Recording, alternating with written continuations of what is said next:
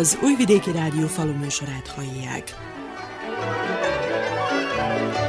Tisztelettel köszöntöm a faluműsor hallgatóit. A mikrofonnál Juhász Andrea szerkesztő. Nem csitól a napra felvásárlási ára körüli vita, hiszen a tiltakozó gazdák egyik követelménye az volt, hogy a termény tonnájáért 700 eurót fizessenek a feldolgozók. Hosszas tárgyalások után a kilogrammonkénti 73 dinárban állapodtak meg, viszont a kormány nem hozott rendeletet a garantált minimális árról. Így a termelők attól tartanak, hogy a végelszámoláskor nem kapják meg az ígért árat a terményért.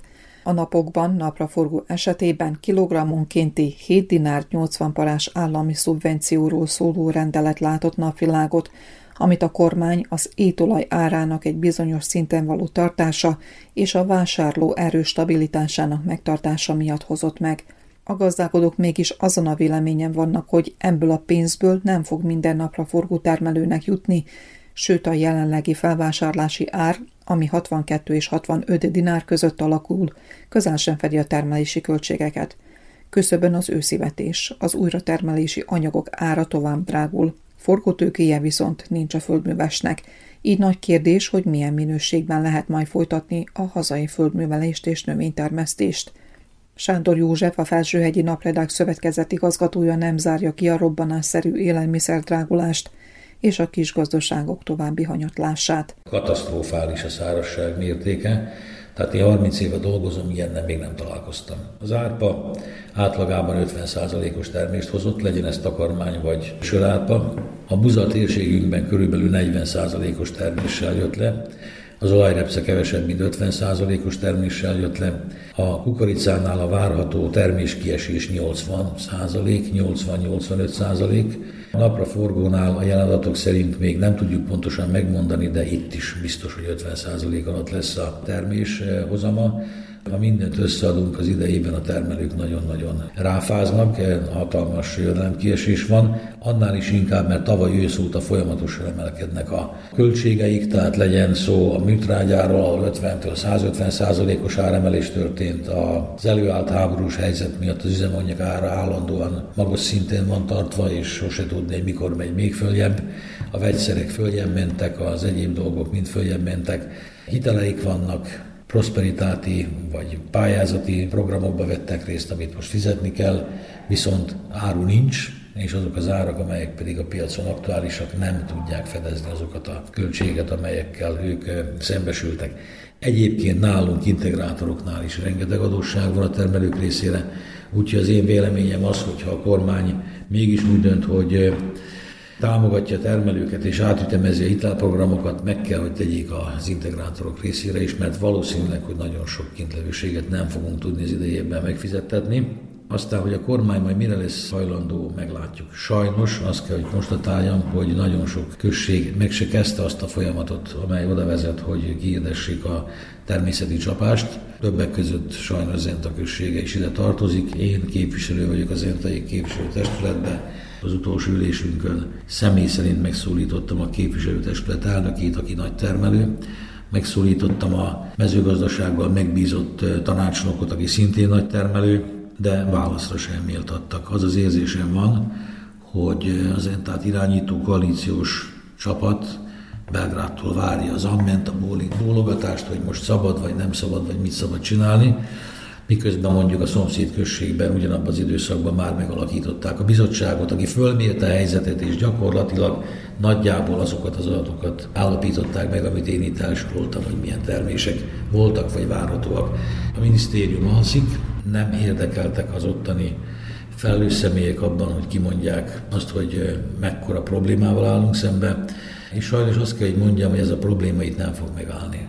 Tehát azzal, hogy nem lesz kukorica, az a kevés 15-20 százalékos termés, ami várható az Üvidéki Intézet szakembere szerint, akit járt nálam néhány nappal ezelőtt, valószínűleg, hogy erősen fertőzött lesz aflatoxinnal, tehát alkalmatlan takarmányzásra. Nagyon sok termelő már eladta a jószágocskáját, mert nincs mivel etetni. Hosszú-hosszú évek után először fordul elő, hogy az elmúlt tíz napban mi áruljuk a termelőknek a kukoricát, zsákszámra veszik. Van olyan termelőnk, akinek 100 hold kukoricája van, és egyetlen egy cső nem volt a 100 holdon, emiatt még silóra se alkalmas. Egyszerűen katasztrófa. Ezek a dolgok oda fognak vezetni, és ez elindult már, hogy hatalmas áremelkedés vállalható az élelmiszeriparban is, és hogy ez így van, el kell, hogy mondjam, hogy a múlt hét elején az Entán 12 dinári lehetett például a tojást venni a piacon, ma már ez 20 dinár. Tóth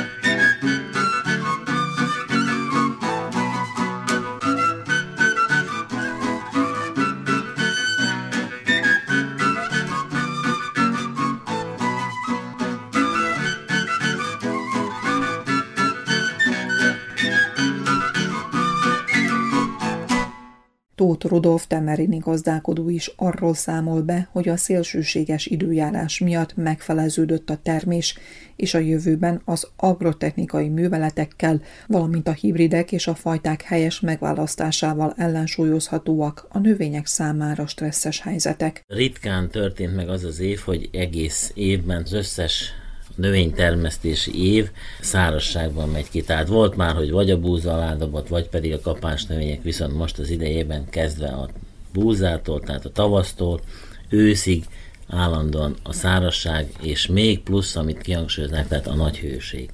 Tehát úgy, ahogy néhol egyes helyeken csapadék is volt, viszont a rendkívüli nagy hőség, a magas hőmérsékletek 3-4 ízben, ilyen közel 40 fokos hőmérsékleti csúcsok voltak, ami sajnos meghozta az eredményét a termés eredményekben. Milyen a határkép most augusztus vége felé? A határkép olyan, hogy már a szóját megkezdtük, ez a napokban lévő eső nem akadályoz bennünket, akkor már mondhatnám azt, hogy fele szója le lenne aratva. A szója az katasztrofális eredmények vannak, tehát a 35 éves gazdálkodásomban ilyen rossz eredmények még nem voltak. 300-tól 8-900 kilóig folynak a termések, de főleg mondjam úgy, hogy az átlagos az 500 kiló. Holdankénti termésről beszélek. A kukorica némileg jobb képet mutat, reméljük, hogy az lesz az, ami majd talán kihúz bennünket egy kicsit. És ugye, akinek volt búzája, sajnos, hogy temelényben nem nagyon vetik a búzát, az még az, ami talán tudott profitot hozni. Addig még az északbácskai körzetben a kukoricák szinte semmit nem teremtek. Itt Temerin környékén azért reménykedhet a gazda némi kukoricahozamban? Hogy állnak egyáltalán az ültetvények? Temerinben én azt hiszem, hogy lesznek igen, majd úgy mondván szolid termések. Járva vajdaságot, tehát Északbácska, Bánát egyes részeit, tehát tényleg azt tudom mondani, hogy ez nem is katasztrofa, tehát nulla termés van, belemenve a kukoricásokba, cső nélküli, úgyhogy ez már jóval egy hónappal ezelőtt nem kötöttek meg a kukoricák, és tudjuk, hogyha nem köt meg, akkor utána már sajnos jöhet a Dunavize is. Ugyanígy Magyarországon, fél Magyarországon abszolút termés nélküli kukoricák vannak. Nem tudom, hogy, hogy mit fog hozni a jövő, de hogy a kukorica egészen biztos, hogy hiányzik fog lenni. Ami a mi termésénket illeti, mondjuk azt, hogy télen valamivel talán némileg volt több téli csapadék, konkrétan magamról beszélek, tehát fele kukoricám úgynevezett ugarba jött búza után, ami most adta meg az igazi eredményét. Ugye mindig azt mondjuk, hogy a búza az nem profitabilis, de most az idén megadta az igazi ényét szolid termést várok, sőt vannak parcellák, ahol nagyon is jók, már az évhez képest, tehát nem lesznek itt extrém nagy magas termések, de azért sokkal jobb, mint máshol. Volt egyes határészekben csapadék is, tehát ez a egy probléma, ez a klímaváltozás, tehát nincsenek a jó áztató esők, hanem záporok jönnek, ahol van ott nagy csapadék van, ahol nincs ott semmi. Tehát egyes határészekben abszolút nem volt csapadék, ez meg is látszik nagyon. Az elmondottak alapján akkor bizony a vetésváltás, illetve a vetésforgó és az agrotechnika játszik főszerepet a hozamban, illetve a sikerben. Természetesen, tehát ez mind közrejátszik. A jó minőségű talaj azért azt hiszem, hogy az idén megmutatta. A az övét. Van egy parcellám, ahol a szója tehát gyönyörű volt. Öt nap alatt, mivel sajnos az altalaj homokos, úgyhogy hiába volt, ott volt a legtöbb csapadék, még nincs learatva, de a 100 kg per holt, hogyha lesz, akkor nagyon jó. Viszont szalma az lesz 100 bálholdján, úgyhogy nagyon fontos tehát az altalaj, szerkezete. Mi temerények egy kicsit ilyen szempontból szerencsések vagyunk, hogy azért itt a talaj minősége nagyon-nagyon jó. És amikor a fajta, illetve a hibrid választék kerül szóba? Én már igyekszek évek óta a rosszabb minőségre, korai fajtákat. Mondhatnám a kukorica is az idén 80% a 300-as, 400-as fa, úgyhogy igyekszünk betartani azt, amit a klímaváltozás követel, úgyhogy rövidebb vegetációjú. Sajnos például a szójánál hiába nullás egyes csoportot ültettünk, nem volt csapadék hiába, egyszerűen a jóisten ellen nem tudunk tenni. Bő hat hét múlva kezdődhet az őszi kalászosok követése. Megmarad-e Tóth Rudolf a búzánál, illetve az árpánál? Természetesen, tehát a hagyományokhoz híven már évek óta megvan az a 20-30 százalékos vetésterület. Azt hiszem, hogy most is úgy lesz, sőt próbálkozunk majd sörárpával. Már megkötöttem a szerződést, sőt a durumbúzával is fogunk próbálkozni, az idén van ígéret. Tehát van igény a, a durumbúzára. Sörárpa az azért nem megy idáig, mert ugye itt ezek jó minőségű földek, Tudjuk, hogy a sörárpánál nem szabad, hogy magas proteintartalom legyen, na most állítólag van egy olyan, ami kimondottan alacsony fehérje tartalmú, úgyhogy majd talán sikerülni fog itt is, mivel ugye ott is azért bár 10%-os árrés van pozitív szempontból. Megpróbáljuk, ha sikerül, sikerül, ha nem, akkor a jövőben majd attól elállunk. Tehát az árpa az kizárólag csak is hibrid árpákat vetünk, a búza, a durumbúza egy kicsit más agrotechnika, de majd próbálkozunk, és akkor reméljük, hogy az árban meg fog térülni, mert azért tudjuk, hogy az nem tud annyit teremni, mint egy klasszikus, hagyományos búza. Az elmúlt napokban a mérések szerint Temerin községben 90 liter csapadék hullott. A szakemberek már több éve mondják, hogy a nyári, illetve a kora őszi csapadékot illik megőrizni a talajban. Hogyan sikerül ez Tóth Rudolfnak?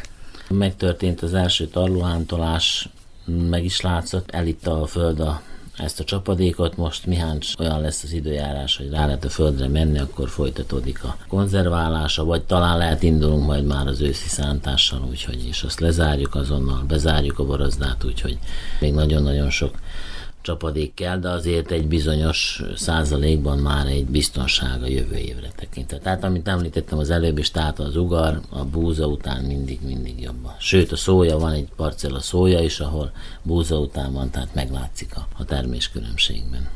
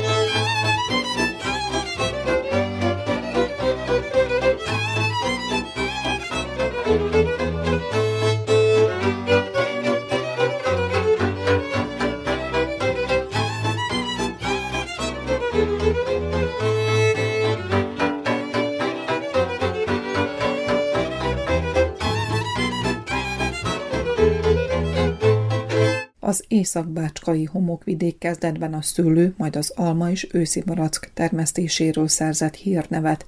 A piaci és a gazdasági helyzet változásával azonban itt is szerkezetváltásra került sor. Egyes gazdák a konyhakerti zöldségnövényekre, mások a szántóföldi növényekre tértek át. Azonban a gyümölcsészeten belül is történnek változások. Somogyi János hajdújáráson a csonthéjasok felé fordult. Elsősorban a cseresznye és a megy került a területére, mert a friss piacot szerette volna megcélozni.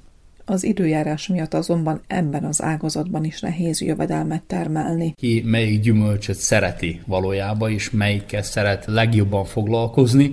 Például vannak olyanok, akik a csontíjas gyümölcsöket egyáltalán nem szeretik, úgy van vele, hogy nem is telepít, nem is foglalkozik vele, jobban foglalkozik inkább az alma termesztéssel, vagy bár, bármelyik másfajta gyümölcse, de vannak olyanok, akik épp a csontíjasokra esküsznek, és az almákat pedig nem nagyon díjazzák, egy az, hogy tényleg tényleg lehet, hogy ár-érték arányba vagy, vagy az eladás szempontjából. Lehet, hogy néha úgy lássuk, hogy az almát könnyebben el lehet adni, vagy tovább lehet tárolni, ezáltal jobb pénzforrás, de sokan pedig len épp az ellen vannak, hogy nagyon sokat kell vele foglalkozni, hűtőház kell hozzá, nagy befektetés, most már tényleg oda jutottunk, hogy a gyümölcs termesztés az nem éppen olcsó ágazat, hanem, hanem tényleg kell komoly befektetés hozzá, hogy az ember fönn tudja tartani azt a gazdaságot is, mégis tudjon belőle élni, és még tudjon fejlődni is benne. Ez a háromat ezt így nagyon, nagyon össze kell rakni, meg a másik azt nagyon nagy szerencséje kell is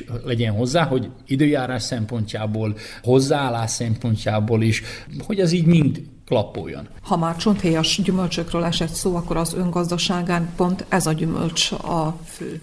Én az almát valójában nem annyira szerettem gyerekkoromban. Szerintem gyerekkorban jött ez a törés, hogy hát én, én ha elkezdek gazdálkodni, akkor nem nagyon lesz almásom, hanem inkább csontélyes vagy bármi másmilyen gyümölcs, és ez a cseresznye mellett döntöttem.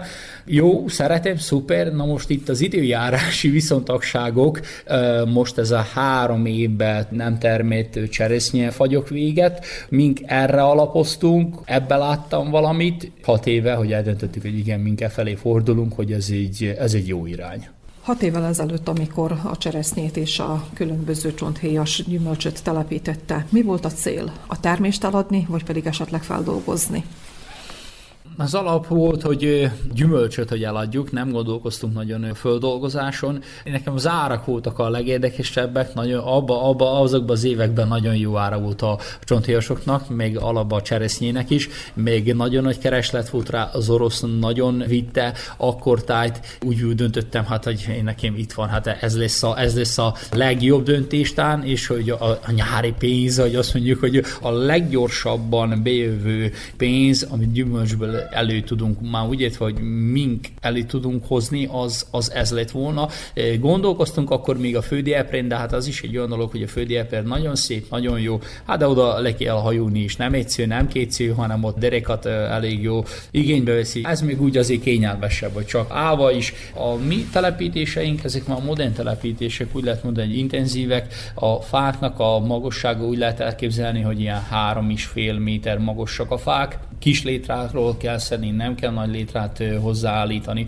úgyhogy a, a létráknak a magassága is ilyen másfél méter magas létrákat vásároltunk. Má, maximálisan csak a második lépcsőfokra kell fölállni, nekik is már elérik a fának a tetejét, ami nagyon kényelmes. Fáknak a távolsága ilyen két méter tőtávolságra, és a két sor között, ahol a géppel menjünk, az pedig le 3 méter 80 centire, nincs egész 4 méter szélesség. Úgyhogy ez egy modern telepítés. Próbáltunk azt nézni, hogy mi a, a világon mi a, az újdonság, vagy az újítás, hogy mi azt a régi klasszikusat figyeljük, mert én is attól húzódoztam, hogy ha, ha elfelé fogunk hajulni, ha cseresznyét telepítünk, akkor ne azt a régi klasszikus fákat, hogy nagy létrával most ilyen 5 méter, 6 méteres nagy létrát kell odaállítani. Egy az, hogy nincs, aki most már fölmenjen rá, kettő veszélyes is, most véletlenül eldől, valami történik, nagyobb baj van, több a kár, mint a haszon, ezért döntünk ez mellett. Amúgy én, amikor először elmentem megnézni egy ilyen gyümölcs, gyümölcsöst pont abba az évben termő volt. Fantasztikus volt az az év, az egy nagyon jó év volt, és akkor ott az az egy fa, amikor néztem, hogy mennyi gyümölcs van rajta, és gyönyörű, szóval ilyen 30 mm annyit jelent, hogy 3 centi átmérős cseresznyék vannak, amit én is meg tudok termelni, mert sokszor az, az volt magamban a kérdés, hogy úristen, most ezek képesek rá, képesek leszek én is, hogy ilyen tudjak termelni. Igen, eljutottam arra, hogy hála Istennek, meg tudom csinálni, csak az idő az időjárási viszontagság engedje meg azt, hogy megmutassam a nagyvilágnak is, hogy igen, képes mindegyik fa azt a mennyiséget meghozni, Persze, hát az ember leül, örökíró, papír, aláhúzza, hogy ennyi fa, ennyi kiló, beszorozzuk ebbe az értéke, és akkor már egy nagyon szép görbe kijön, csak hát aztán jön a valóság és a, a, a való világ, hogy nem mindig épp úgy van, mint ahogy, az, a, ahogy le van írva. Ha fel, fel is dolgozzuk, akkor duncolás, és a pálinka. Még sajnos nem jutottam el a, arra a termésmennyiségre, hogy ne tudjak velem mit csinálni, és hogy, hogy azon kelljen gondolkozni, hogy úristen, most gyorsan valamit, valamit csináljunk vele, hogy nehogy tönkre menjen. A remény az megvan. Azért, hogy mindezek a tervek és mindezek a számítások valóra váljonak a minőségre, és természetesen a fajtára is nagy hangsúlyt kellett fektetni. Hogyan választotta meg a gyümölcsfajtákat, illetve az alanyokat? Néztek azt, hogy minél szebb legyen, minél, minél esztétikusabban nézzen ki az a cseresznye, ezért olasz fajtákat választottam, amik már voltak, tudják is a piacon a, a vevőjeink, hogy saját cseresznyénk, sokan is mondják, hogy több helyen is van a piacon, de ilyen ízű, ilyen szép cseresznye kevés van a piacon, mint a miénk. Mutatós. Az átlagunk tavaly év is 3 centis átmérőve volt, 2,5-3 centi, ami már egy nagyon elfogadható ö, nagyság volt. Fajtákra pedig le három fajtát választottunk, ö, Cordia, Regina és Ferroviát. Cordia és a Regina ezek világ viszonylatban is nagyon jó helyen vannak, már úgy értve, hogy fülalag, termésmennyiség, termés átlaggal is, hogy nagyon jó paramétereket hoz, a, a porzójú pedig lenne a Ferrovia, ami picivel kevesebb termést hoz, de azok pedig lenne nagyon szépek. Megvásárolt fák Mazzoni környékéről van, egy nagyon nemes faiskolában, nagyon híres, most itt nálunk nem annyira nem ismerik az emberek, Olaszországban, amikor mondják azt a faiskolát, akkor tudják, hogy igen, leraktak az asztalra már valamint. Az itteni cég, mondhatom azt, hogy egy nagyon komoly cég, akik hozzák be ezeket a fákat, nagyon sok területet telepítettek már. Amikor megérkezett az országba, egy hónap, másfél hónapot hűtőházba voltak berakva a fák, mert elég sok mintát vettek a fákból, hogy ne egy véletlenül vírusfertőzött legyen. Hála Istennek nem. Látszik is a fákon, hogy nincs velük semmi probléma.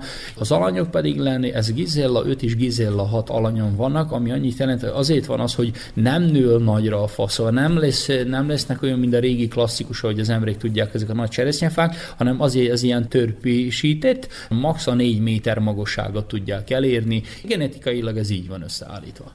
A gyökere az nem hatol mélyre, felszíni. Négy éven keresztül múlcsoztam a területet, és hát a tavaly évben felújítottam egy ilyen automata frézert, és hú, ma most ebben az évben majd megfrézerezzük, hogy majd milyen jó lesz, hogy majd beleforgassuk azt a négy éve már nem forgatott talajt hát megszaggatta úgy a gyökereket, hogy úgy az elejében úgy gondolkoztam, jó van, nem baj, legalább egy kicsikét megfrissülnek a gyökerek, és a nyár folyamán igen, csak látszott, hogy nagyon nem akartak úgy hajtani a növények, meg én, én aztán már nem szerves trágyát, még műtrágyát, még már mindent szóltunk nekik, hogy éledjenek föl valamennyire, hogy csak hogy serkedj, újra megserkedődjön a, a gyökérnek a fejlődése. Visszatérünk ugyanúgy arra a, a, a mulcsozásra, talaj élet, hihetetlen, hogy mennyi földgiliszta van a talajban, meg erő, szóval maga a humusz réteget erősítsük, a talajnak az összetételét, majd megpályázunk mint egy olyan kis talajforgatót, mert picikésekkel van, nem megy annyira mélyre, nem szaggati meg a, a fáknak a gyökereit, mert itt, itt az a lényeg, hogy a gyökérzet nincs, nem hatol mélyen, hanem fönt van elég jó a talaj felszínrétegbe.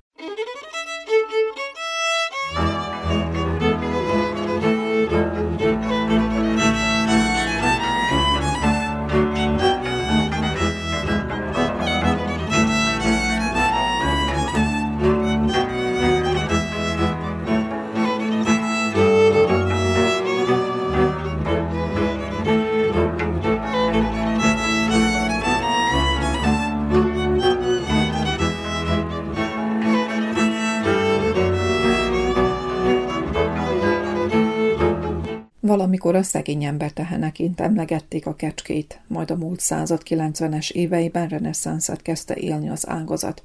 Egyre többen vásároltak kecskéket, és próbálkoztak a tejből és húsból házi terméket előállítani. Mára ismét hanyarlott az ágazat iránti érdeklődés. Sok gazdaságon szinte csak hobbiként szerepel a jószág. Virági Zambács Fekete-hegyi gazdálkodó is ilyen módon tartja állatait – hiszen, mint mondja, sok kihívással kell szembesülnie a tenyésztés és a termék értékesítés során. Nagyon szeretem a kecsketejet, a túrót, de kiválóképpen a húsát. Egészséges, betegséget nem terjeszt, én sűve, főve, sőt még szalámit is csinálok belőle. Disznóhús, azt nagyon jól tudjuk, hogy a vérnyomást nagyon csigázza főfelé, és akkor hogy meglegyen a hús részleg is a kecske mellett. Van nyulam is, meg tartok még pulykát is, hogyha lehet venni azt a nagyfajtát, mert hát ez mind egészséges hús, és ezért döntöttem úgy, hogy ha bár nagyon igényes a kecske, ott kell köztük lenni többet is, mint amit kellene, hogy az ember rászálljon, mert az ellésnél, hogyha kettő van, vagy három van, akkor az anya egyet vállal, kettőt nem vállal, akkor az külön kell szoptatni. Minden reggel este azt meg kell szoptatnom. És nagyon igényes fejés, az rövid ideig tart, de a tejföldolgozása az hosszú időt vesz igénybe. Kitől tanulta, kitől látta a kecsketenyésztés fortéjait? A szomszédom vezetett bele, attól is vettem az első egyedeket. A nejem azon volt, hogy tehenet vigyünk. Én úgy voltam vele, hogy egy tehén, ha 10 liter tejet, az ember, hogyha valami gond van vele, elveszíti rögtön a bevételt. Akkor vettem öt kecskét, az öt kecske adott reggel este 10 liter.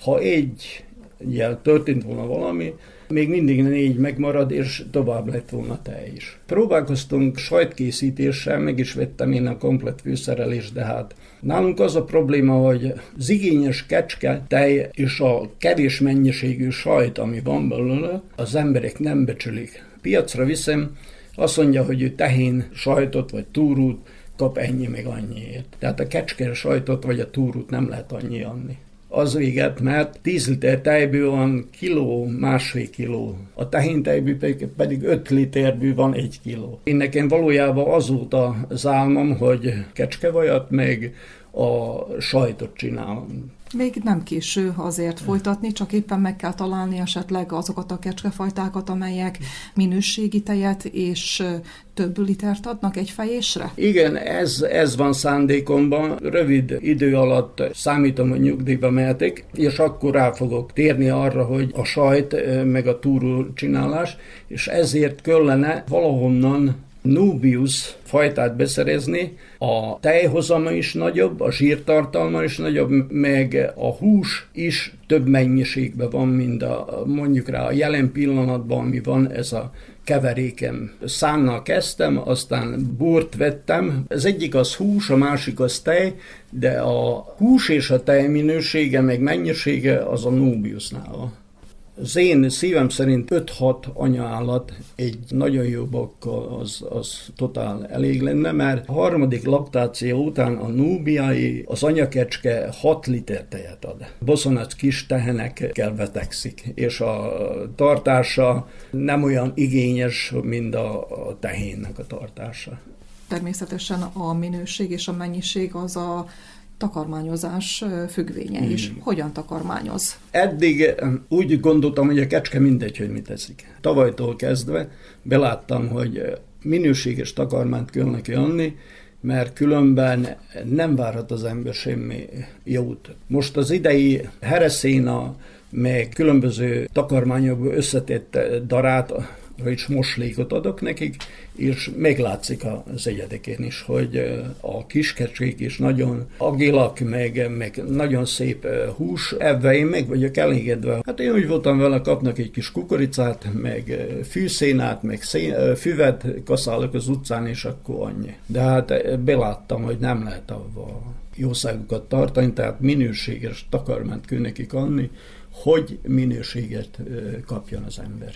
És legeltetésre van lehetőség? Lehetőség lenne, de az igényes. Azt lehet, hogy majd akkor fogom csinálni, ha nyugdíjas leszek, hogy kiülök az udvarra, és akkor kiengedem őket, azt hagy legeljenek. Van érdeklődés ez a jószág iránt? Az érdeklődés az retten nagy, csak az emberek még mindig a régi szisztémbe élnek, hogy a Kishegyesen itt minden harmadik, negyedik háznál volt kecske. És jöttek a montenegróiak, meg a szerbek is, és olcsó pénzén megvásárolták a kis kecskéket, meg az öreg kecskéket is, amit szelektáltak, mert az emberek nem nagyon fogyasztották. Máma is abba a hitbe élnek, hogy ha megvesszük apró pénzé. A tavaszon volt egy ajánlkozom, vagyis egy jelentkezőm, hogy kellene neki négy kis kecske. Mondom, hogy mi gond? Jöhet, megveheti, de nehogy azt higgye, hogy ingyen adadom. És akkor utána nem is jelentkezett.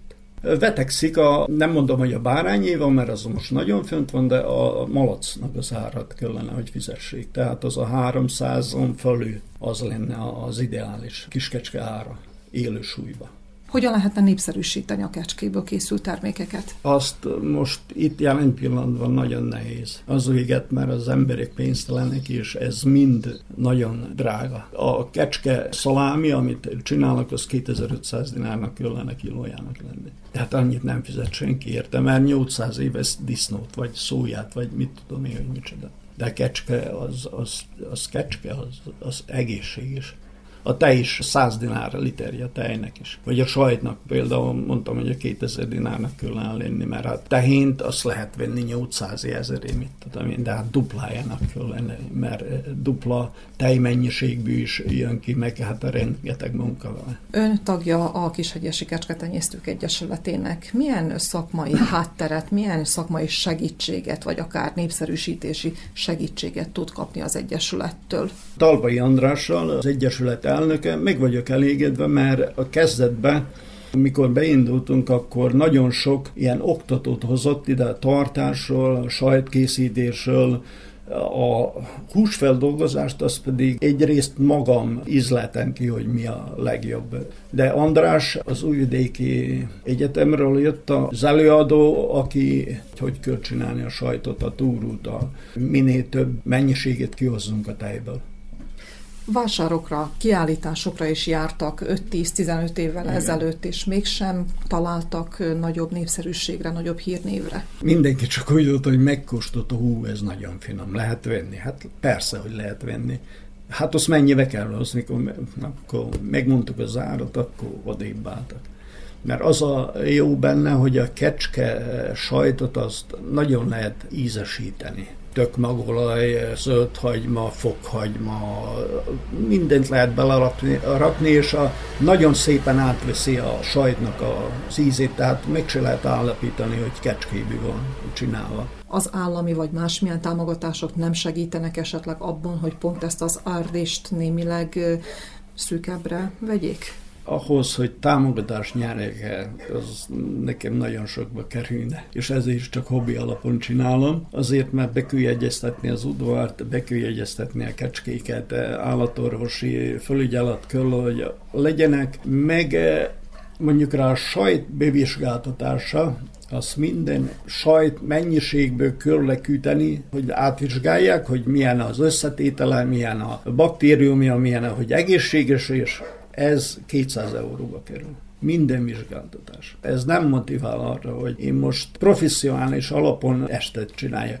Kinek javasolja a kecsketenyésztést? Az elmondottak alapján akkor nagyobb mennyiségben nem is lenne érdemes tartani egy-egy gazdasági udvarban, akkor inkább az önfenntartó gazdaság, illetve állattenyésztés, kecsketenyésztést kellene, hogy megalapozzák az érdeklődők? Nagyobban lehet akkor tartani, hogyha el lehetne üzletláncoknak adni a kecske sajtot, vagy a túrót, vagy a tejet, te is nagyon egészséges, de hát ahhoz, hogy az üzletláncokba az ember bejusson, mert látom a ródában vannak kecske dolgok most már, nagyon borsos áron, de hát ők valahogy bejutottak. Ott muszáj neki megadni a pénzt, amit én tőlem nem akar megvenni. Ezt városban nagyon el lehetne adni. Volt is róla szó, hogy újvidékén a piacon, hogy hetente bírnánk 500 kiló túrút vagy sajtot. Bevizsgáztatva, ott lenne egy eladóhelyünk, ahol bírnánk árulni. Az ember nem veszi azt a tortúrát a nyakába, hogy minden nap reggel lemény újvidékre, ott van négy óráig vagy ötig, akkor jön haza, itthon is a munka, ezt nem lehet megcsinálni. Ezt esetleg olyanok bírják megcsinálni, akik családi összefogással, hogy egyik csinálja sajtot, a másik a jószágot, a harmadik meg leménye és árulja a sajtot vagy a túrút, vagy a tejet, vagy a savót. Mindet keresik, ahhoz sok idő kell. Thank you.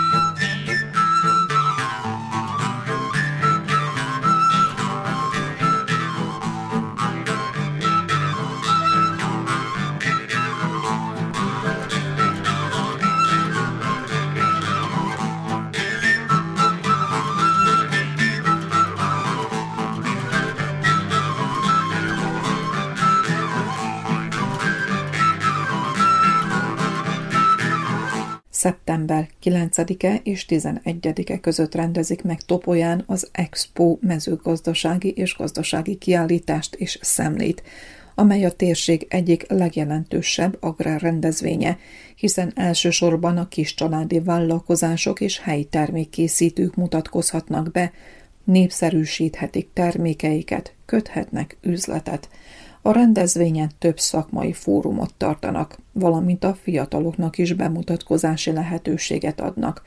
A részletekről a főszervező Slingár Irén falugazdász Egyben a Topolyai Földművesek Egyesületének elnöke szól. Valóban nekünk a szervezőknek az egyik fő problémánk és kérdésünk az, hogy hogyan látogatókat behozni egy-egy rendezvényre. Legyen az expo vagy egy másik rendezvényünk is. Igyekeztünk nagyon sok különböző konferenciát, előadásokat, és, és ilyen, mondjam azt, hogy kerekasztal beszélgetéseket behozni ebbe a rendezvénybe ami igencsak nagy aktualitása van, ugye ez az első konferenciánk, amelyet megszerveztünk, az pénteki délelőtti konferencia, a modern agrár és feldolgozóipari technológiák a piacképes mezőgazdaságért, ez 2022-ben. Ennek a konferenciának a szervezője a CED Közép-Európai Gazdasági Fejlesztési Hálózat Nonprofit Kft. Szabad regionális képviselete, valamint a Vajdasági Agrár Egyesületek Szövetsége. Külön föl fogunk állítani egy konferencia sátrat, ahol történnek ezek a kerekasztal beszélgetések és előadások. Ugye 14 órakor akkor az ünnepélyes megnyitó pénteken, erre is várunk nagyon sok szeretettel mindenkit, egy kis kulturális műsorral, Délután, amint befejeződik gyakorlatilag a megnyitó és a meglátogatás ennek a kiállításnak, 16 órakor már kezdődik egy helyi termékkerekasztal beszélgetés, amely nem más, mint a Topolyai Községi Fejlesztési Társulás szervezi ezt meg. Ez is a konferencia sátorban fog zajlani. Szerintem egyre inkább érdekes az, hogy helyi termék, milyen föltételekkel lehet forgalmazni, elkészíteni. Ők, mint fejlesztési társulás, rengeteg pályázatot nyertek ennek kapcsán, ebből kifőleg jól körüljárták ezt a témát, és valóban nagyon nagy segítséget tudnak ezeknek a újonnan induló, vagy már meglévő termelők részére. Szeptember 10-én, az a szombaton, 10 órákor indul a Kárpát-medencei Magyar Gazdák Egyeztető Fóruma, a szervező ugye a Vajdasági Agár Egyesületek Szövetsége, és ugyanúgy a helyszín ugye ez az Expo-nak a konferencia sátorja. És akkor, hogy még tetézzük ezeket az előadásokat, a fiatalok, a Topiai Község Ifjúsági Szövetsége, ő szervez egy ilyet, hogy vállalkozta is. Nagyon sok fiatal vállalkozna, de nem is tudja, hogy hogy induljon el. És itt jeles szakembereket hívtak meg, aki a prosperitátív vállalkozóknál is nagyon sokat segített a fiatal induló vállalkozóknak, és ők mondják el a tapasztalatokat is, és azt is, hogy hogyan csináljuk ezt. Mindez mellett a másik érdekesség, ami eddig az volt, hogy gyerekekkel is foglalkozunk, és most úgy gondoltuk a művelődési ház szakembereivel, hogy egy szombat délutáni kis programot szervezünk, úgy úgynevezett Lillálom gyerek és családi program, és éneklés, egy kis dalolás, egy kis változatosság, ami mondjam azt, hogy újdonság lesz, nagyon sok szeretettel várjuk a gyerekeket, szülőket erre a családi programra. Biotermelők minden évben jelen vannak, ugye az Expo, ez, ez nagyon sokat jelent a számunkra, úgy Vajdaságból, mint Szerbiából. Természetesen sok helyi termékes jelenik meg ezen a kiállításon, ami azt hiszem, hogy a mai világban nagyon jó, hogy olyan termékeket vásárolhatunk, ami itt állítottak elő az itteni termékekből, és erre egy külön sátor lesz a helyi termék sátora. És de felejtsük ki azt, hogy a pálinka verseny már immáron 18. alkalommal szerveződik meg Topolyán. Nagyon jó minőségű pálinkákat kaptunk eddig is. A zsűrit is úgy állítottuk föl, hogy Magyarországról, azaz Vajdaság különböző pontjairól jön bírálóbizottság, hogy az tényleg egy minőségi bírálat legyen. Mint minden évben, az idén is maga a rendezvény megtartotta a családiasság jellegét. Viszont azért a szakma is bizony nagyon nagy helyet kap az egész rendezvény ideje alatt, ami nem mellékes, hiszen a korszerű mezőgazdaság megköveteli az újdonságok megismerését, és nem mehetünk az mellett el, hogy a klímaváltozás bizony egy abszolút változást fog behozni a gazdálkodás folyamatában. Minden hónapban szervezünk előadásokat ugye a mezőgazdasági termelőknek, és azt is láttuk, hogyha egy ilyen különlegességet, egy újításokat hozunk, arra a termelők igenis nagyon fogékonyak. Ezért is próbáltuk azt behozni egy ilyen kiállításra, ez befér, tehát sőt, úgy láttuk, hogy igény van rá, ezért is szerveztük ezt így meg. A digitalizáció is szerepet kap a mai korszerű mezőgazdaságban. A fiatalok mennyire értékelik, mennyire vevőek az új korszerű termelésre? Meglepő, de nagyon. Látom azt, hogy különböző GPS-eket vesznek a traktorba. Ezt onnan látjuk, hogy jönnek is a pályázatok, amikor megjelennek, hozzák ezeket a számlákat, tehát pályázok, ha egy mód van rá, ugye a visszatérítéseket, de a különböző ilyen jellegű előadásokon mindig nagy érdeklődés van, és nagyon sokan vannak ezeken az előadásokon, ezért is próbáljuk azt csinálni, hogy minél több ilyen jellegű, minél hamarabb és jobban megismertetni a fiatalokat ezzel a drón technológiával, GPS technológiával, és így tovább, és így tovább. Természetesen egy ilyen nagyszabású rendezvényt önerőből, csak önerőből nem lehet megszervezni, és mint minden évben most is számos támogató áll a Topolyai Földművesek Egyesülete mellé. Valóban a szervezés szempontjában nagyon fontosak a társszervezők. Ugye, mint ahogy mondtam, a művelődési ház szervezi a Lillálom gyerek műsort, a Topia Községvállalkozók Általános Egyesülete mindig hozza az ő vállalkozóit és az ő tagjait. Az idegenforgalmi szervezet szintén nagy segítségünkre van. A Vajdasági Agrár Egyesületek Szövetsége, mint hallottuk is, nagyon sok szak előadást szervez ebbe a kiállítás alatt, valamint a Véland Palics a magyarországi kiállítókat szervezi erre a kiállításra támogatnak bennünket a topiai cégek, topiai önkormányzat, községi önkormányzata mindig mellettünk áll, helyi közösség, a kongrát közvállalat valóban nagyon sokat segít, úgy fizikailag mondjam így, mint logisztikailag is megoldani dolgokat. A CED Közép-Európai Gazdaságfejlesztési Hálózat Nonprofit Kft a Capriolo cég, a Tartományi Mezőgazdasági Víz és Erdőgazdálkodási Titkárság, valamint a Betlen Gábor alapkezelő ZRT-nél is pályáztunk és nyertünk évről évre. Így tudjuk a helyi termékeket, mondjam azt, hogy nagyon kedvező és jó feltételekkel bemutatni.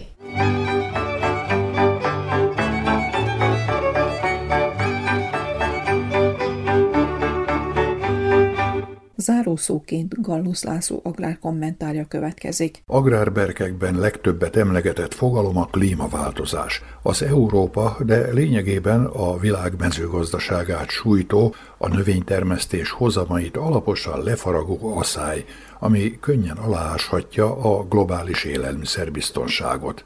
Naponta érkeznek a riasztó hírek. Az orosz-ukrán háború miatt, bár lassan áramlik már kifelé a búza a háborús övezetekből, veszélybe kerülhet a világ búza ellátása.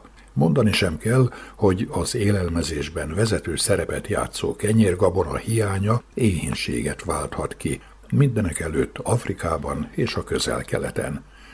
Az agrártudományra hárul a nem kis feladat és felelősség, hogy a megváltozott klimatikus viszonyok közepette is jól teljesítő, és ha rekordhozamokat nem is, de stabil termést biztosító fajtákat, illetve hibrideket kínáljon fel a növénytermesztő gazdáknak.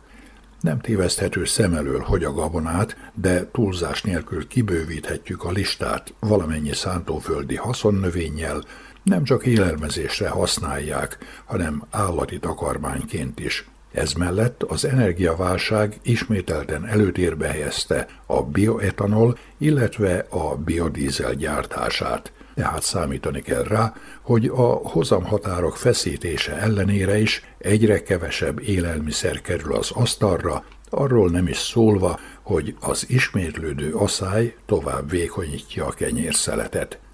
Haszon növényeink jelenlegi állapota alapján könnyen megállapítható, hogy az agrártudomány, a nemesítés bár eredményei vitathatatlanok, nem ért olyan szintet el, hogy a stresszel és a szárassággal szemben teljesen ellenálló, esetleg az ezeket az abiotikus tényezőket semlegesítő fajtákat és hibrideket kínáljon fel.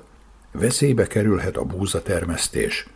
Arról természetesen szó sincs, hogy ez a fontos kalászos gabona eltűnhet a szántókról, de az össztermés csökkenhet, ami az idén be is következett, ami pedig a kereslet esetleges növekedésével elindítja az árlavinát. Ez egy évvel ezelőtt megrengette a terménypiacot.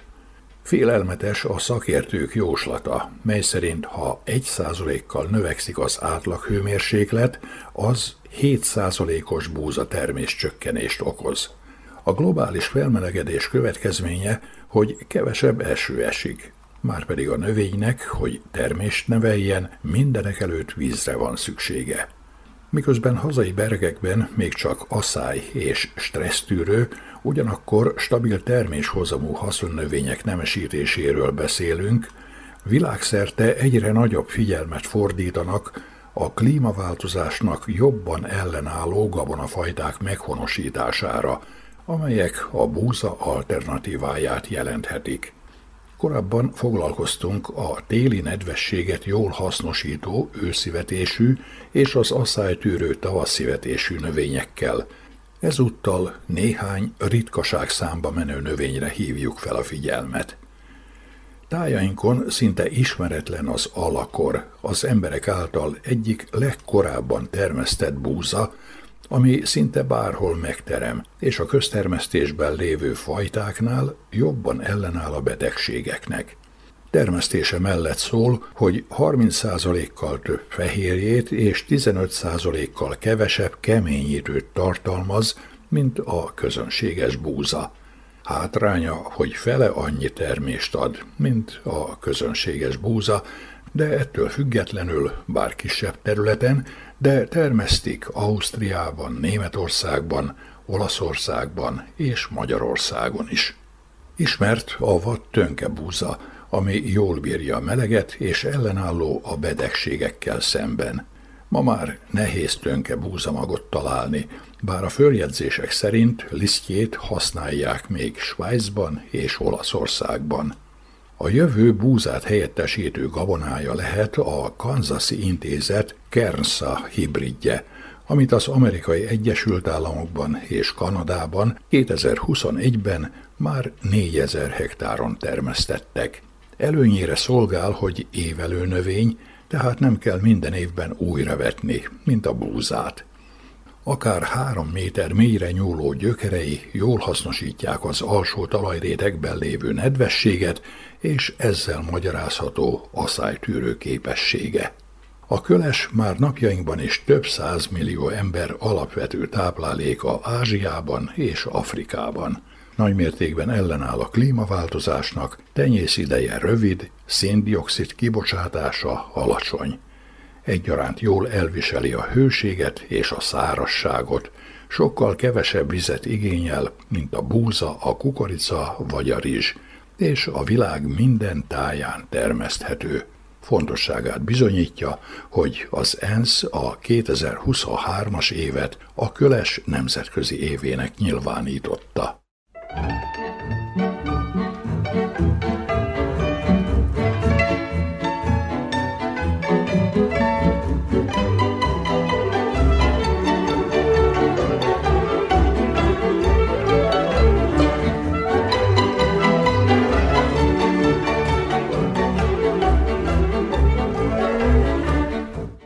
Kedves hallgatóink, falu műsorunkat sugároztuk.